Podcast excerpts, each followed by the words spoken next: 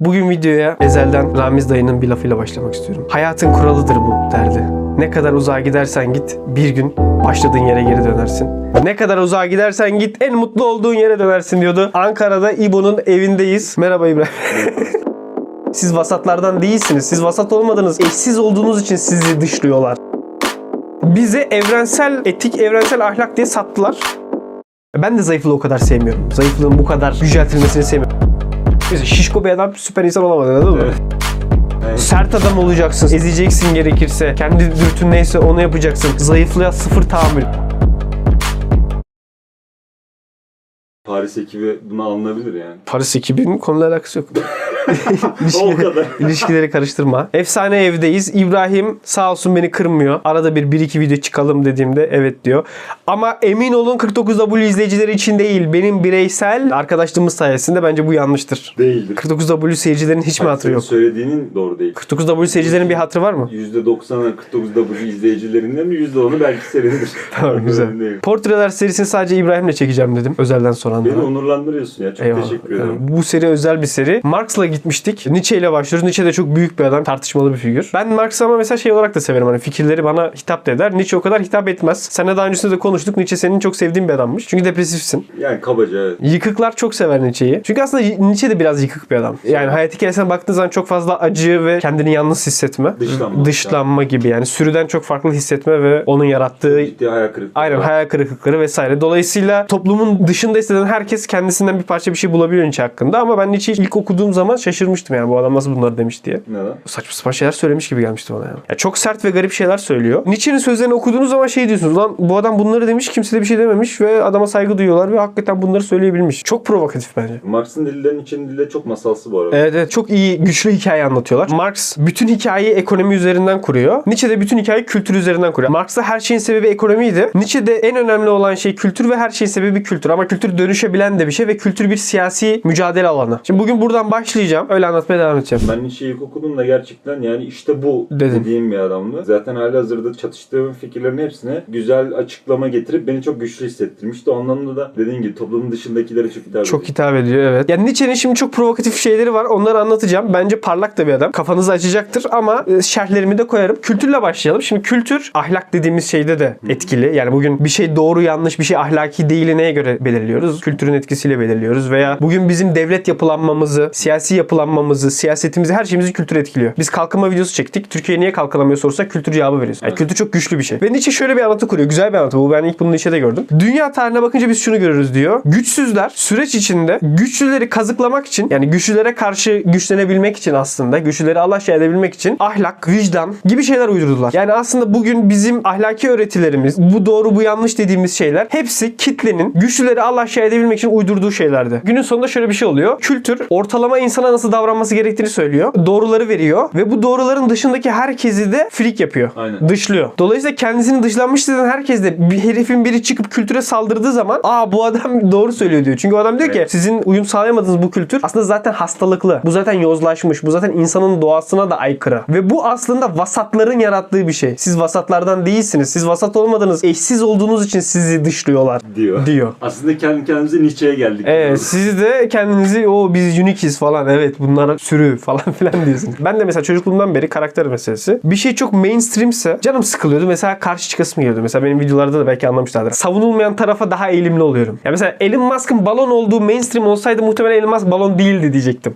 yani Nietzsche'yle kendimi özdeşleştirmek için demiyorum da yani bir şeyi sürü veya işte kitle takip ediyorsa oradan bir kendini mesafe koyma ve yok yok ben bunu kabul etmeyeceğim durumu var. Dolayısıyla Nietzsche'de ne anlatıyor işte? Tarihselliğe bakıyor ve tarihselliğe bakıyor dediğimde gerçekten çok uzun bir sürece bakıyor ve diyor ki Sokrat öncesi Yunanistan'da mesela antik Yunan'da o zamanlar doğru yok, reason, akıl yok, mantık yok.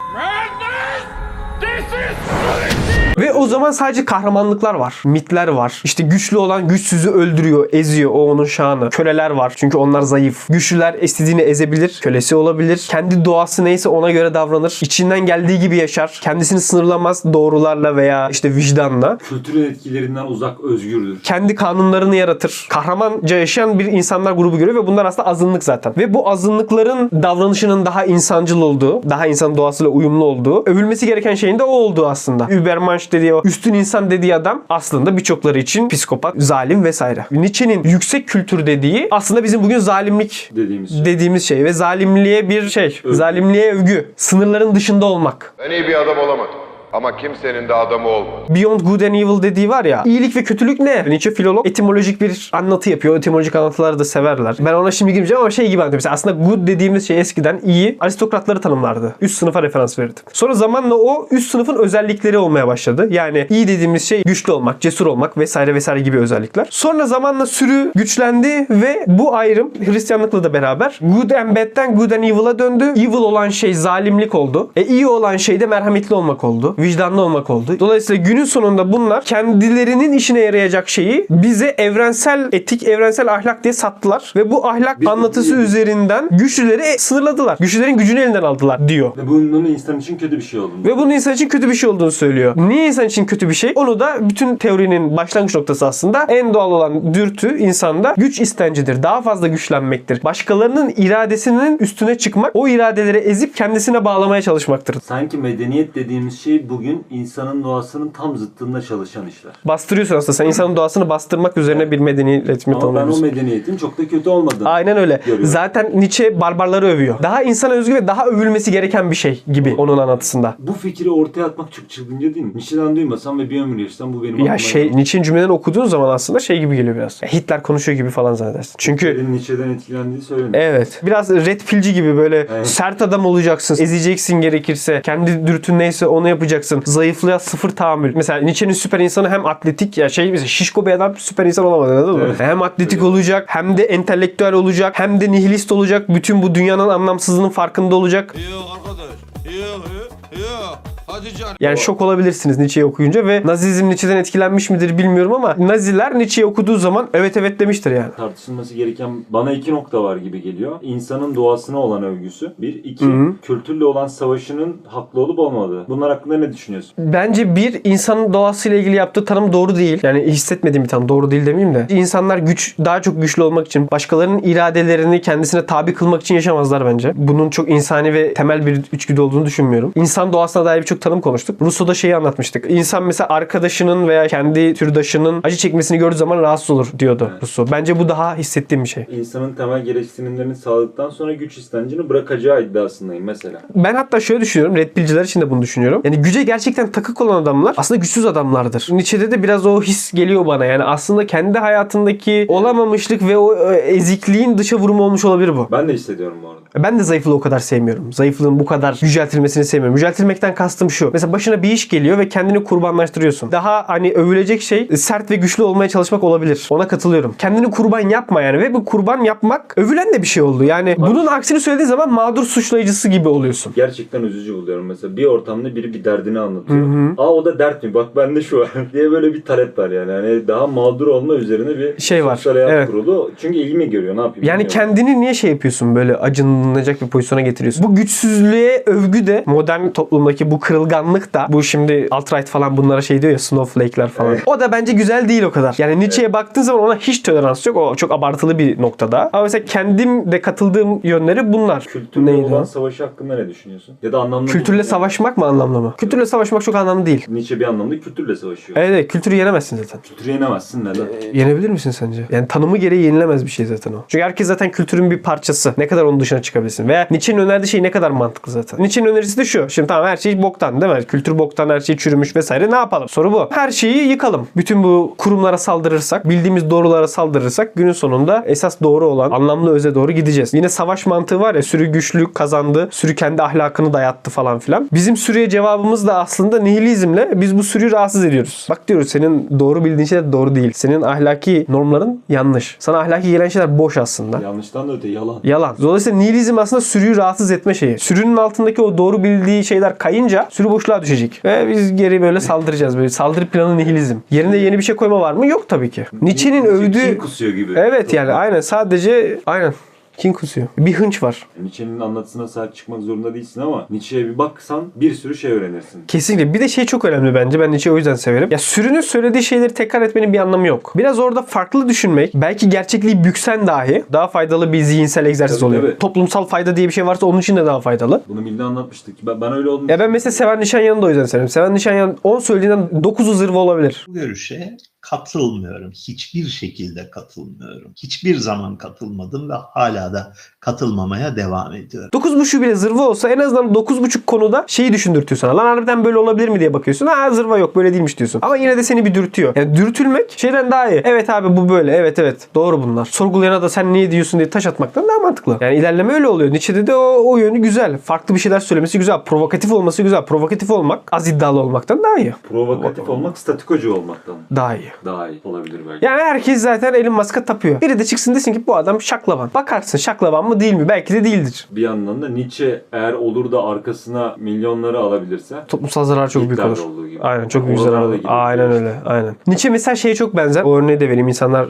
bağ kurabilirler. Raskolnikov'un büyük adamlar anlatısı vardır. Kendi kanunlarını yaparlar. İşte Raskolnikov spoiler verebiliriz. Raskolnikov kendi cinayetini Suç ve cezaya mı spoiler ver, vermemekten e, kendi kendi cinayetini nasıl meşrulaştırıyordu? Bakıyordu büyük adamlar istediklerini gerçekleştirebilmek için toplumsal normların veya kuralların dışına davranıyorlar değil mi? Kendi iradelerini her şeyin üstünde tutuyorlar. Napolyon mesela o günkü kanunlar neyse hepsini yıktı. Kendi kanunlarını koydu ve bunu yaparken de birçok yerde birçok insanı zulmetti, öldürdü, kan banyosu yaptırdı. Bütün büyük adamlar aslında başarılı oldukları zaman kahraman olurlar, başarısız oldukları zaman terörist olurlar veya hain olurlar. O şeyin hikayesi var ya Stalin'in. Bir adam öldürürsen katil, on adam öldürürsen seri katil, bir milyon insan öldürürsen kahraman olursun.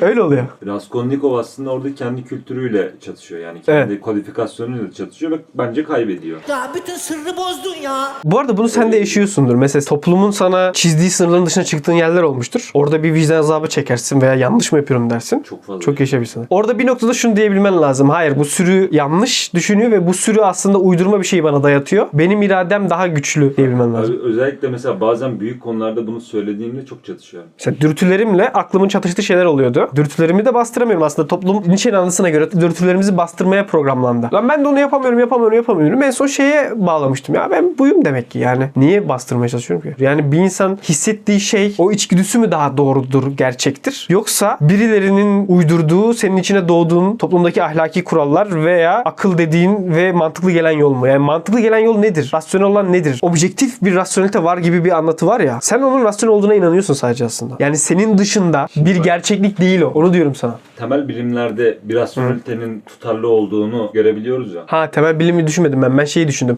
Tam Bir- bunlar sosyal alan. Evet evet evet. Kendi hayatınızı düşünün. Kendi verdiğiniz kararları düşünün. Son 20 yılda mantıklı olduğunu düşünüp verdiğiniz kararlara yani hepsine sonradan bakın hepsi saçma gelecektir. Bir herkes şapkasını önüne alsın düşünsün. Değil mi? Ama içgüdünün hissettiğin şeyin gerçek olup olmadığını bilebilirsin. Çünkü hissediyorsun. Ya Burada çok karşı karşıya kalabiliriz. İkna Baba- olması bana zor bir hiç şey. Öyle gelmiyor. Senin hislerin mi zayıf acaba? Mesela bir deney yapıyorsun. Yazı tura atıyorsun. O yazı tura 1 milyon kez atılıyorsa orada şey görüyorsun. %50 yazı gelmiş, %50 tura gelmiş. Örneklem uzayını arttırdıkça doğruya ulaşma ihtimalin artıyor. Sen hala doğru var diyorsun çünkü. Diyor hayır hayır öyle söylemiyorum. Doğruya ulaşma ihtimalin artıyor. Ha, ha, tamam. O- Şimdi kültür de Ha. elindeki örneklem uzayını en çok arttırmış şey ya. Dolayısıyla burada kendi O yolun daha güvenli olduğu oyunun açık. daha güvenli olduğu açık. Katılıyorum evet. Şu ayrı. Senin attığın parada yazı gelir, tura gelir. Onu bilemem. Ama kültürün oynadığı Ama bak işte- var o tutuyor. Evet. E, bunu biz zaten videolarda da söyledik. Yani senin annenin babanın sana söylediği şey aslında o kültürün söylediği şey. Toplumsal bilgelik. Hukuk oku önün çok açık olur. Çok para kazanırsın vesaire. Ama o sana hiç uymayabilir. 100 vakanın 80'inde 90'ında o daha iyi olabilir. Ha tamam aynen bunu Ortamada daha iyi olabilir. Ama senin yolun olmayabilir. Ya abi ben de diyorum. Doğru bilgi sezgiyle bulunur. Öyle şeyler vardı ya felsefe dersinde şeyde. Lise Gazali falan. Kalp gözü. Nietzsche'nin anlatısı da bence içgüdüsel bir anlatı. Dolayısıyla Tabii, tabii. içgüdülerimiz bence temelde hiç güvenilir değil. Çünkü bir kere çok subjektif. Tabii içgüdüler, içgüdüler nedir yani? Aslında biz birer robot da olabiliriz. Robot gibiyiz. Yani Bunlar- kodlama da olabilir. Evet. Bu zor bir konu. Zor bir konu evet. Neticede Nietzsche'yi eleştirel alalım. 7 yıl evden çıkmadığı söyleniyor. Felsefenin Tesellisi diye bir kitap vardı. Onu koyarım buraya. Oradan Nietzsche'nin hayatını anlatıyordu falan. Üzülmüştüm adam yani. Sürekli acı çeken bir adam nasıl olumlu bir dünya anlatabilsin ki? Yani Nietzsche'nin de kendi anlatısında şey vardır. Bütün teoriler otobiyografiktir aslında. Nihilist teori Nietzsche'den çıkmasında senden mi çıksın? Aynen. Yani bu adam nasıl olumlu bakabilsin dünyaya? Bahsettiğim felsefe felsefenin tesellisinde de şey iddia ediyordu yazar. Yani Nietzsche de böyle birazcık daha sosyalleşip anlamlı sevgi dolu ilişkiler kurduktan sonra aslında dünyaya bakışı biraz değişmişti gibi bir şey anlatıyordu. Nietzsche'de yazıları arasında birbirini zıtlayan Ha buna da değineyim. Bunun hiçbir sıkıntısı yok. Neden? Kral çünkü diyor ki zaten gerçek kompleks ve iyi kötünün ötesinde bir şeydir. Beyond good and evil'dır. Dolayısıyla ne kadar çok çelişki o kadar çok sofistikasyon o kadar çok üstünlüktür de. Bunu ben de yaşamıştım. Belki sen de yaşamışsındır. Çok fazla çelişki var aslında hepimizin içinde. Aynı anda bile var yani. Şu anda bir yönün başka bir şeyi Şu anda hissediyor, burada düşünüyor. bulunman çelişki. Arkamdan sallıyordun. Şu an Değil, değil. Linç anlatıyor. O çelişki değil yani. Çok fazla çelişkili şeyler hissedebilip düşünebiliyoruz. Yani o siyah, beyaz ve tek doğrudan çıkarmamız lazım. Yani bir çelişkide kaldıysan tek bir doğru yok muhtemelen. Evet yok. Ve ne kadar çelişkiliysen o kadar da üstünsün diyeyim. Çok fazla İsmail çelişki. Hoca'nın videolarını seyrediyor musun? Yok. İsmail Hoca da bunu anlatıyor. Seyret. Ciddi misin? Ne zaman anlatıyor? 1 2 Biri izledim oğlum bunu anlatmıyor. anlatıyor yani. Sonuna kadar devam etmemiş olabilirim. Ben hocaları dinlemeyi sevmiyorum kardeşim. Hocaları dinlemeyi sevsem bu kanalı kurmazdık. Yeter söz öğrencilerin dedik. Öğrenciler değil de gençlerin. Bitirelim. 49W bardağımız görüyorsunuz. Bunları satışa çıkartıyoruz. Bağış tabii ki bu. Bize 49W kupalarını alarak destek olabilirsiniz. İbrahim'e teşekkür ediyoruz. Evini açtı. O kadar lafa rağmen sağ olsun beni bağrına bastı. İşte gerçek dostluk budur. İnsanlar soruyordu bu kadar laf ettin geri yüzüne bakabilecek misin? Evet bakacağım bakıyorum. Çünkü bir yüzsüzüm. İbrahim'in yüce gönüllülüğü de diyebilirsiniz. Bizim ilişkimizin sağlamlığı da diyebilirsiniz. Bay bay. evet gerçekten ağzın açıldı. Burayı bu Ankara'ya gelince ağzın açılıyor.